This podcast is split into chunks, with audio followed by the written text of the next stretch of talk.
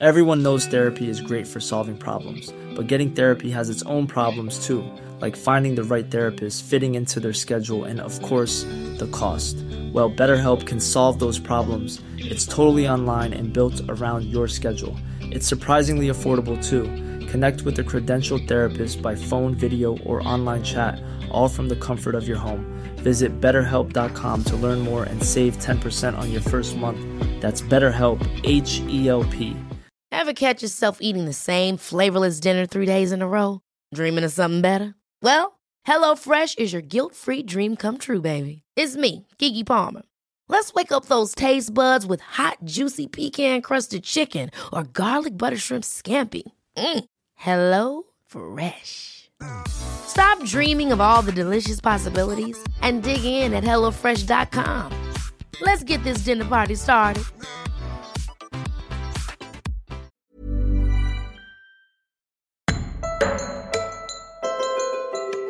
Introducing our new series of Justice, where we will be exploring what impact the physical environment can have on those who have experienced trauma. With me, prison philanthropist and founder of One Small Thing, Edwina Grosvenor. In this week's episode, we explore an example of trauma informed design from further afield. I speak to Samantha Donnelly, an architect and lecturer at the University of Technology in Sydney, Australia. Samantha focuses on how trauma informed design can benefit the experiences of women, children, and staff in domestic abuse refuges. We discuss her work and how trauma informed design can positively impact the lives of those who find themselves in vulnerable situations.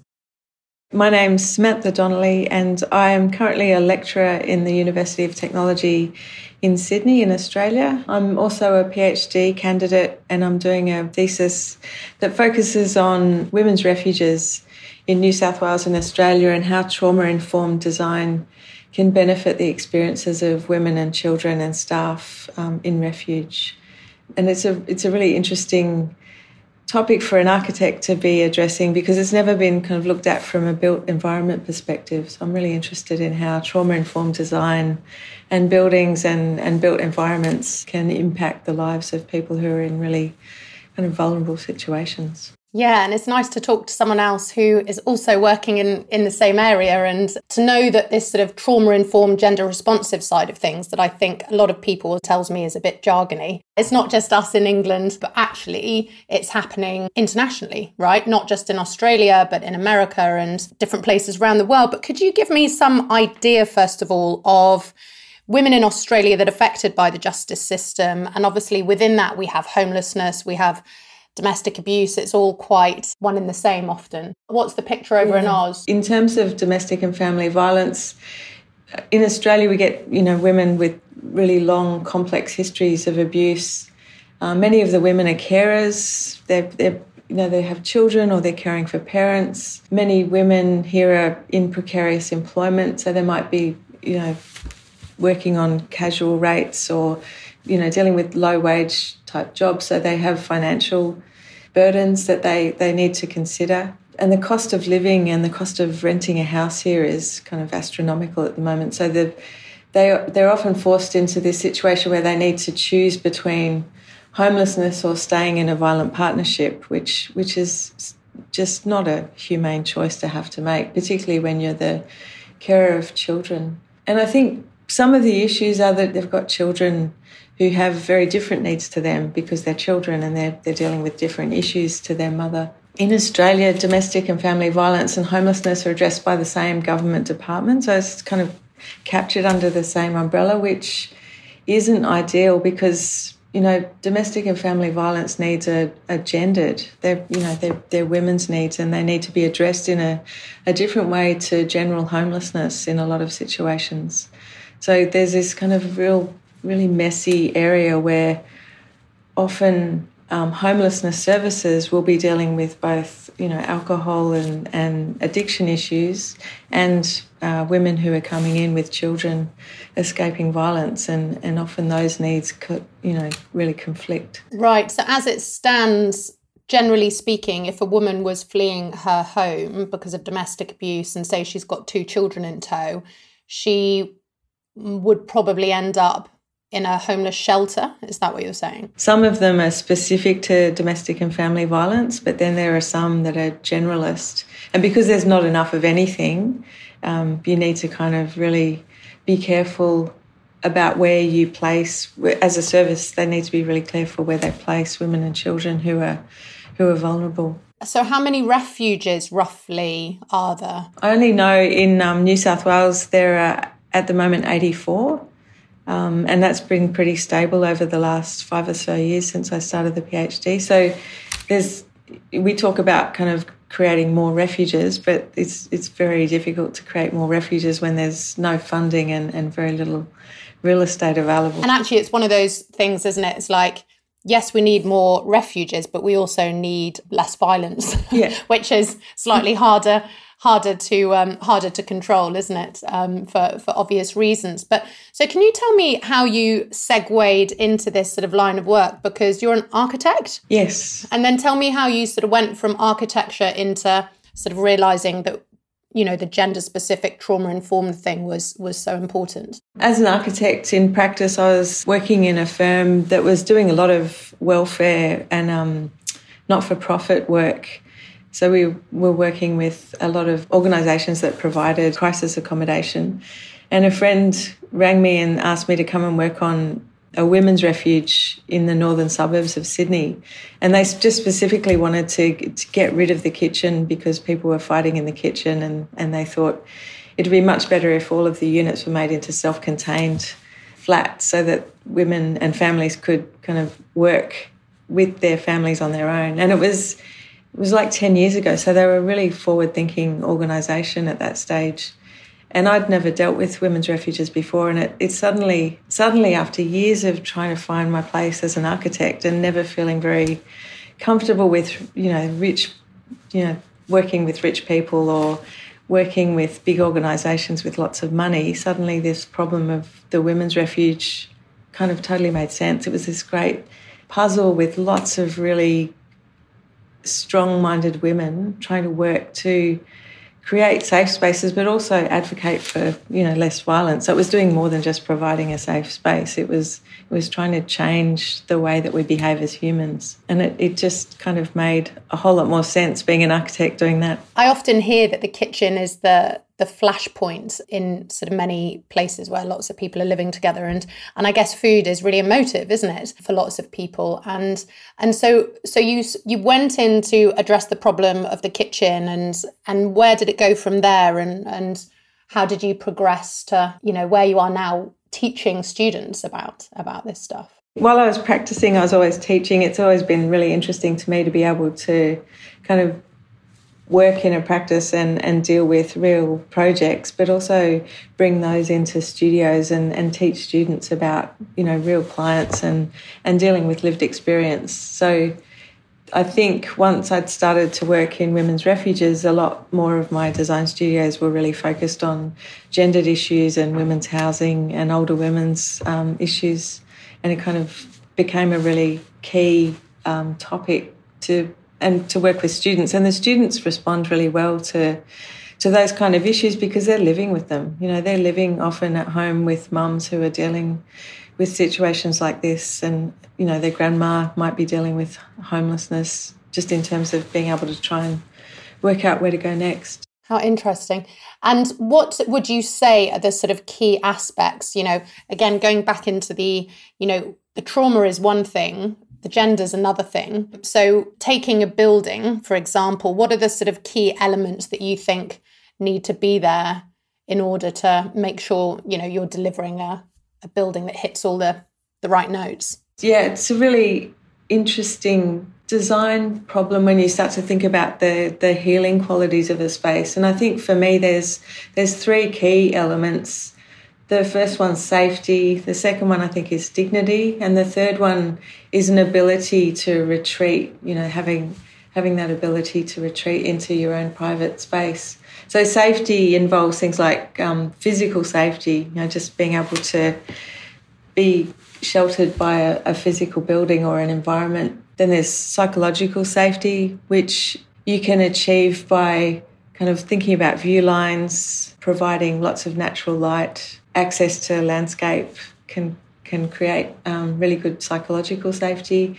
And then there's also cultural safety. I think there's a lot of services don't provide acknowledgement or acceptance and inclusion of different cultures. And I think that was one of the big problems in, in the first refuge I worked in is the kind of clash between different cultures. And I think we're a lot better now at addressing, you know, intergenerational trauma and, and issues to do with culture. Can you give me an example of how someone might go about even just thinking about cultural safety and what that is? Because i think to a lot of people it would be like yeah that makes sense but how would you do that in reality? I've seen a lot of places deal with it by uh, you know having landscape that might belong to different cultures. So you have landscapes that might uh, look Asian in, in nature, so that women, if they have a lot of Asian women coming into the refuge, having you know bamboo in the garden suddenly makes it feel a bit more like home um, artwork on the wall. So having different types of artwork and not just kind of this colonialist artwork that we often have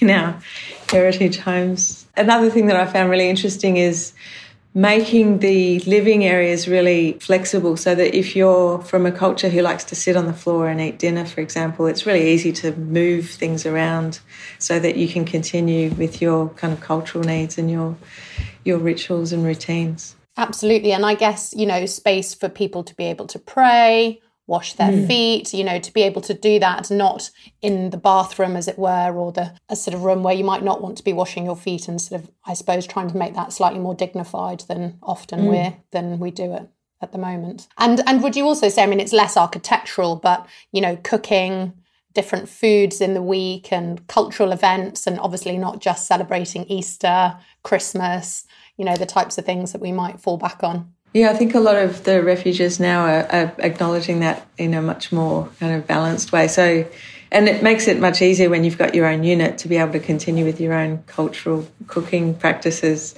But they have often have communal cooking and eating spaces where they might have particular nights of the week where they'll cook a, a different culture's meal and, and they'll all come together. So there, there's a lot more acceptance now, which I think helps. Yeah, absolutely. And what about sort of light and space and colour?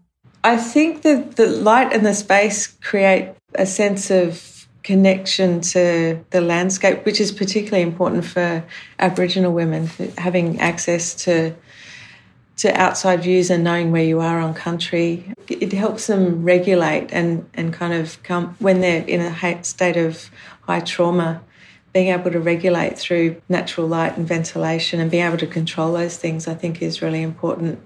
I think some refuges have really interesting window and uh, window covering. So they might have a, a blockout blind and a sheer blind and, and shutters so that the women can actually choose how much light they admit. So there's there's things about choice and, and being able to modify your space according to to your personal needs is important. We have built an alternative to custody called Hope Street in Southampton, but it's actually an alternative to custody that sits over the whole county of Hampshire, um, or will do once we have our housing pathway in place. But it's so interesting what you're saying. So much is resounding with the, you know, we fought not to have built in furniture and things like that. We said, no, no, no, we need to be able to move beds in and out. We need to be able to move cots in and out. We also need to be able to replace furniture. We've got manifestations on the windows. So there's a certain amount of light that can come through, but the manifestations are of leaves that represent the tree that's in the middle of the courtyard garden in the middle. The front of the building is sort of semi open to the public, but the back is very private for the women and the children where they'll reside. So, yeah, I'm pleased that uh, some of the things are making sense and it's a lot of what we're doing. They're translating. Yeah, exactly. Bit of a relief. What are the other elements that you think are sort of key, particularly to the speaking to the trauma side of life? And what a woman might be feeling when she sort of comes in, and architecturally, the real big things that you'd need to hit to make sure that you were building a trauma informed building? Uh, there's key moments, I think, within the physical building that really need to be curated in a in a particular way. Like, for instance, the the entry is often the point where a woman will decide whether or not she can stay in a refuge or whether she wants to stay. And if it's a welcoming, kind of warm, home like environment, it will give a, a sense of, you know, time and space to recover. Whereas if it's a more institutional type environment, that can ha- often have a really negative effect, and she'll decide that you know the refuge space isn't isn't where she wants to be at that moment. So to, it's really important to make sure that that entry sequence is carefully thought through, so that both she and the children get a sense of kind of inclusion and and kind of suddenly feeling like they can change their situation which is kind of tricky because you're designing for an unknown. So women coming in are coming in with all sorts of different stories. So these entry points are kind of need to be flexible, but also need to be safe in a way that it's not it's not the same kind of safety that you get in a normal house for example. Yeah it's just reminded me of a trip i did to america quite a few years ago when i was scoping out some international things that i could look at uh, in order to shape my thinking for hope street. And so um, a colleague of mine sort of said come and visit x y and z which i did. And um, you've just reminded me that i went to this shelter and we turn up and the first thing that I see, not only was the door falling off its hinges, but there was a bouncer outside, and the bouncer was a man. And I was, I was like, oh, this surely can't be the women's refuge because this is, I mean, even I was sort of really taken aback. And we went in and it was dirty, and there were just lots of men sitting around on chairs, I seem to remember. And I said, What are all these men doing here? And they were security, but they weren't, but they were just sort of standing around or sitting around, sort of you know, it was very odd. And I sort of thought, well, that's not uh, that's not going to be something I'm going to take back to England with me. I think we could probably do a little better than that. Yeah. And I've heard too that in the first days when women get to refuge, a lot of them just want to sleep. Like they're so exhausted from the from the experience that they've had leaving home that those first few days are really precious in terms of being able to completely shut down and sleep and recalibrate and so the rooms need to provide that kind of total calm. And it'll be the acoustics that, you know, if you can get the acoustics right and being able to completely shut the room to, to make that calm space, I think that creates a much more successful experience for a lot of women too. And having the ability to choose when they want to socialise, so not feeling like they're constantly having to interact with people. Exactly. And and realizing that actually some women are nocturnal, right? Mm. They sleep through the day, they're up through the night. Um, I think there's something else with acoustics, certainly that we realized. Um, we had this sort of acoustics very much thought of whilst building Hope Street, but the the privacy that women need when they're in group as well. And if they're talking about things, how close is that room to where the staff are sitting? You know, it's it's really key that what goes on in that room stays in that room if the women want it to stay in that room. And equally, when staff are having difficult conversations or private, confidential conversations about women or children, that other people, you know, aren't hearing that as well. And a lot of women have young babies too. So if you if they're all living together and they've all got babies who wake at different times of the night, there's these kind of strange cycles that happen. Colour was another thing that very much featured in our discussions, and we um, had big consultations with women throughout the design process for Hope Street. And Hope Street has ended up being very sort of, you know, natural, calming, sort of, but, you know, like green colours and nothing bright and leery and mad. Is that something that came up in your research? Yeah, I find it interesting. People tend to talk about colour first because that's what they feel safe talking about, and they think that colour has this amazing psychological effect on people. But I think you're right. It's it's more that it's more about creating a sense of calm. And for me, I think it's it's maybe less about the color and the saturation and, and more about the lack of pattern and visual noise. So you can still have color and you can still have richness in the space, but if you can kind of manage to calm it down by maybe only having one or two colors and, and balance of kind of whites and, and neutral colours. I think it's good. There's a danger of making it too kind of clinical if you if you don't have any colour. So there's this kind of fine balance in between.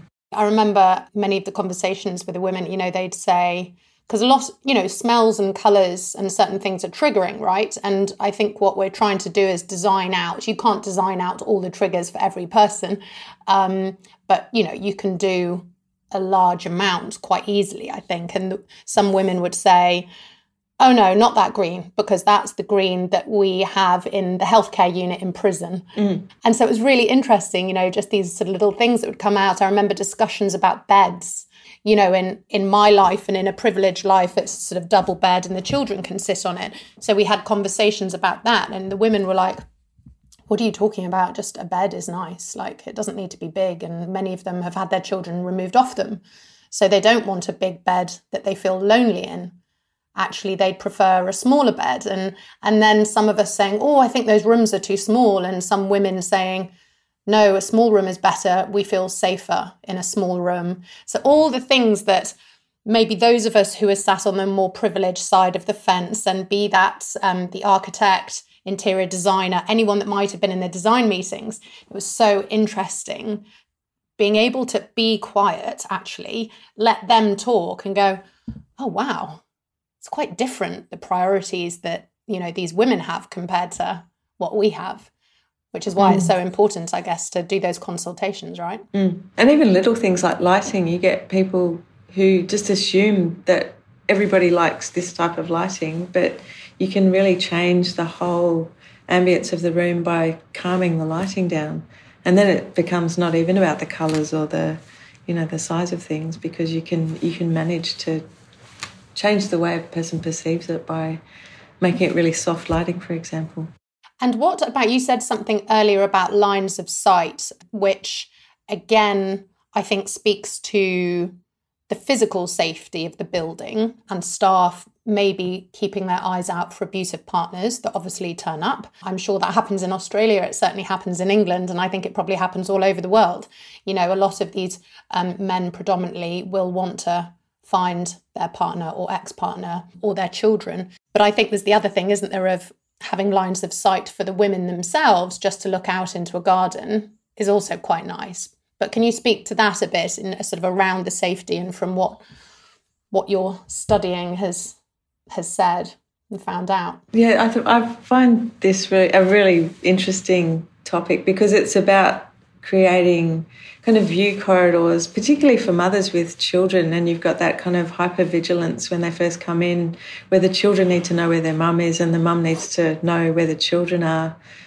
But they need to start to become more independent. And just having a line of sight to a playground, for example, can can make it a really easy space to live in so that you can continue to do something while the children are playing without having to be out in the playground kind of watching over them all the time and the building makes that possible, like having windows in good places or having a doorway that opens up easily from a kitchen onto a play space. Again, it's a balance between not feeling like you're under surveillance as opposed to just being able to check out and see that things are okay. I think staff really get missed in a lot of these com- design conversations too because their work is huge in in managing like you were saying the periphery of the building but also managing people inside the spaces and making sure that things are okay and so their view corridors often they're in these tiny offices with lots of people and lots of things going on and they don't have the privilege of the views outside because they're in the least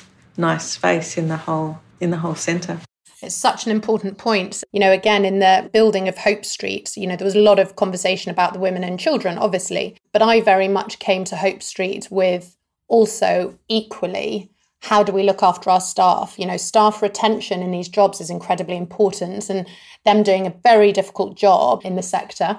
And at least if we build a place where people want to come and work, that's a really good head start. And also, if we build a place where, when they've had a difficult day, the building itself isn't triggering to them, because we need to remember that staff have trauma histories. That's often why they are in that line of work in the first place. And that's one of the trauma informed principles, too, is that the, the staff are kind of in this kind of equal relationship where they need to be as cared for as as the residents. And I think that's nice because the residents really look to the staff for that support and, and they need to be in a place of well-being as well. Yeah, what we see in the prisons um, over here in England is many prisons, because they're under resourced, understaffed, underpaid, and often the buildings are not in a good state. And in order to cost cut, in a lot of prisons, they got rid of the officers' mess. So I remember quite a few years ago to going to a prison. I arrived in the car park and there were loads of officers just sat in the boots of their cars, like just sitting there chatting to each other. And I was like, well, that's odd. Why aren't they in the prison? Um, and what are they doing hanging around in the car park? And so I went in and they were like, basically, it turned out the officers' mess had been shut. So they had nowhere to go for lunch. And can you imagine the stress of working in a prison? It was a youth offenders institute as well. So stress levels like really, really, really high.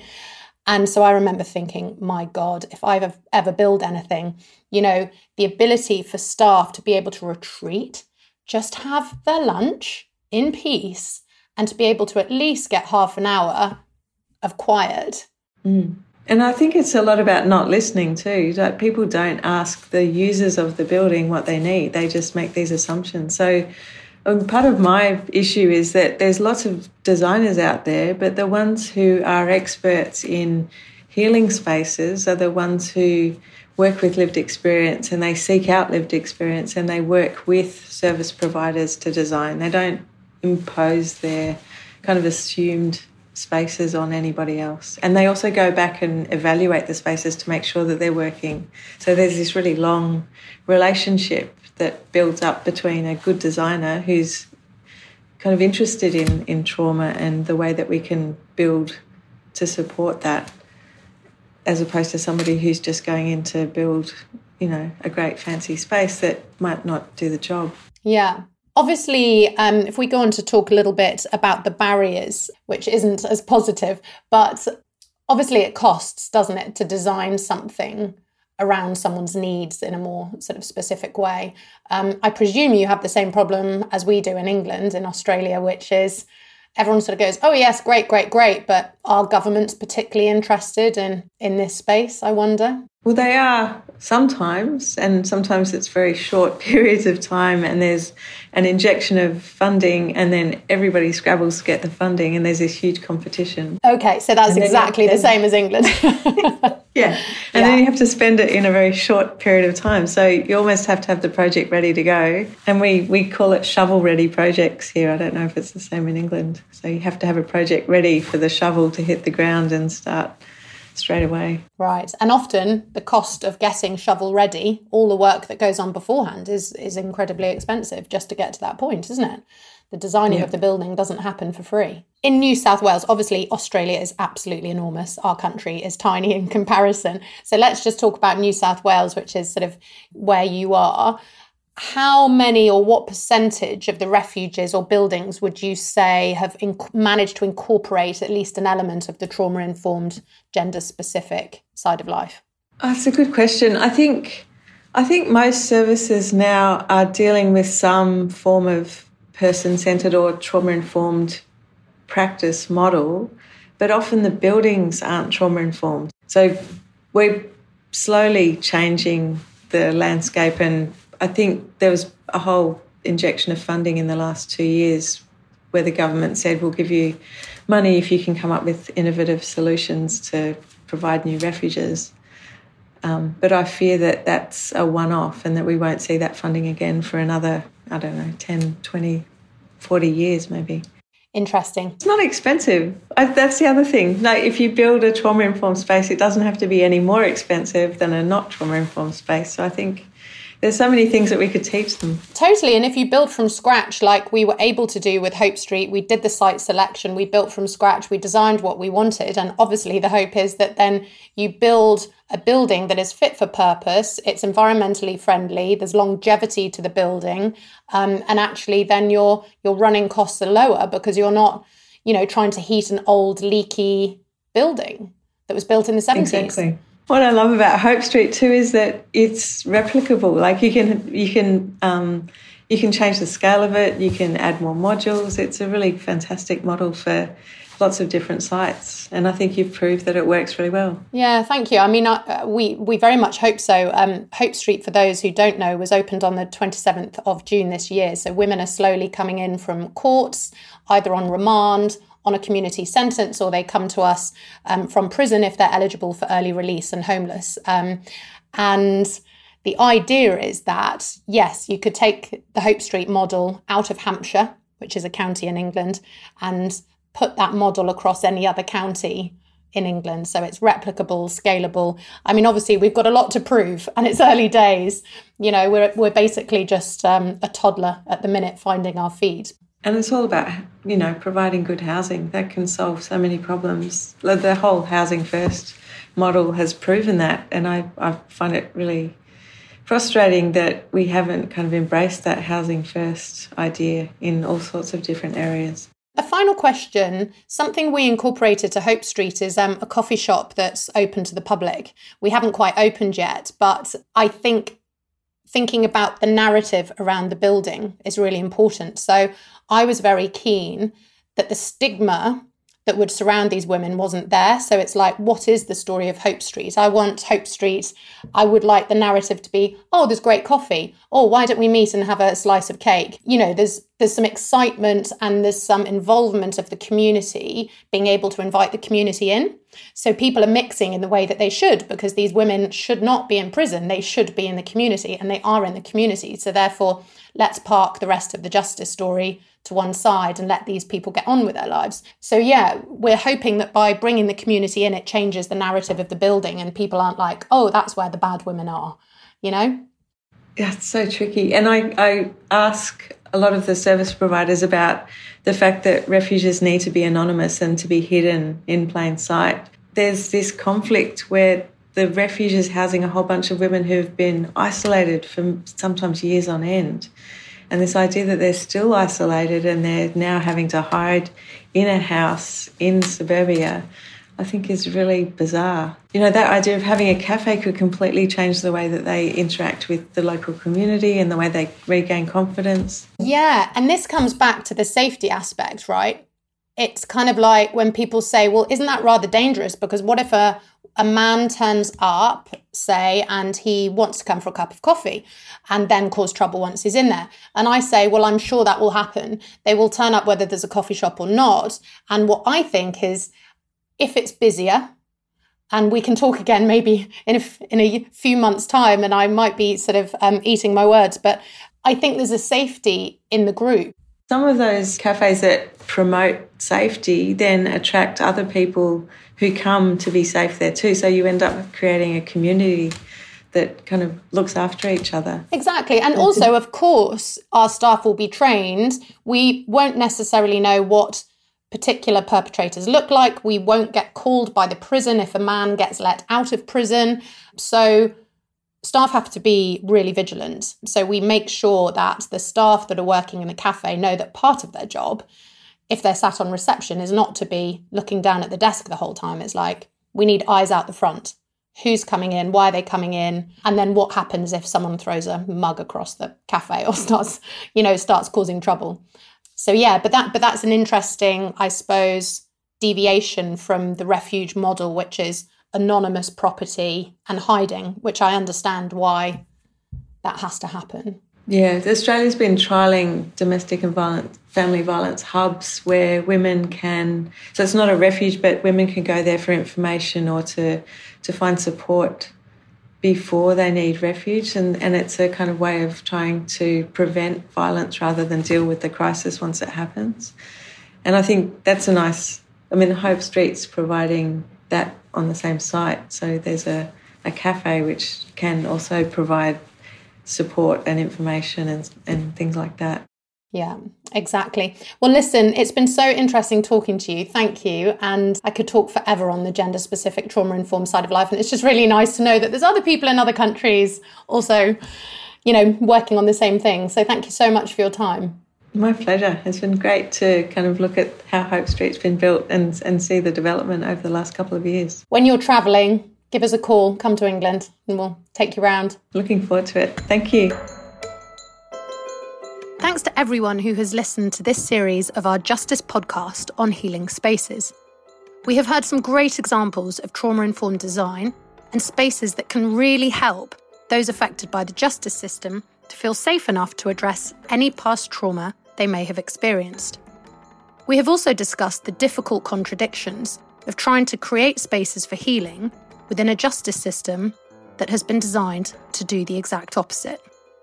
What the guests on this series have all agreed on is that more support in the community is needed, such as women's centres and safe housing, and the importance of having accessible alternatives to prison across the entire country. In the market for investment worthy bags, watches, and fine jewelry, Rebag is the answer. Rebag is a luxury resale platform where each piece is carefully inspected by experts to ensure quality and authenticity. Use Rebag to buy and sell finds from the world's top brands, including Louis Vuitton, Chanel, and Cartier. Head to Rebag.com and get up to 15% off your first purchase as a member with code REBAGNEW. Shop today at Rebag.com. That's R E B A G.com. And use promo code REBAGNEW for up to 15% off your first purchase as a member. Millions of people have lost weight with personalized plans from Noom, like Evan, who can't stand salads and still lost 50 pounds. Salads, generally, for most people, are the easy button, right? For me, that wasn't an option. I never really was a salad guy. That's just not who I am. But Noom worked for me.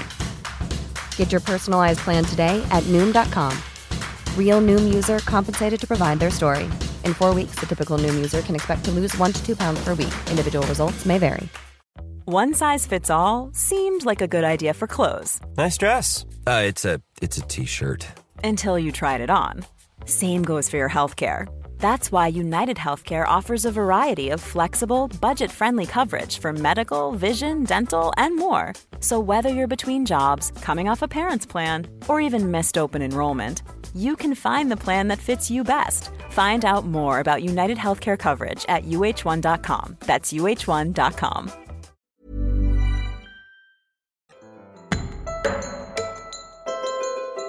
Links relevant to this episode can be found in the pod notes below.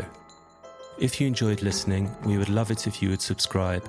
Also, rate, review, and best of all, share this episode. Justice is produced for One Small Thing by the London Podcast Company.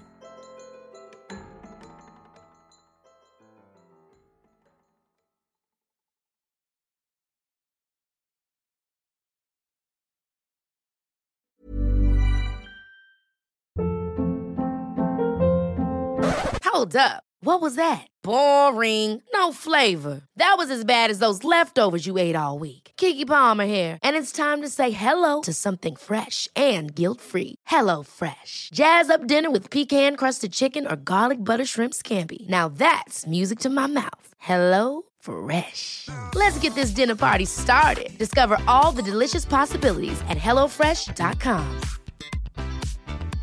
Hey, it's Paige DeSorbo from Giggly Squad. High quality fashion without the price tag. Say hello to Quince. I'm snagging high-end essentials like cozy cashmere sweaters, sleek leather jackets, fine jewelry, and so much more. With Quince being 50 to 80% less than similar brands. And they partner with factories that prioritize safe, ethical, and responsible manufacturing. I love that. Luxury quality within reach. Go to quince.com slash style to get free shipping and 365 day returns on your next order. Quince.com slash style.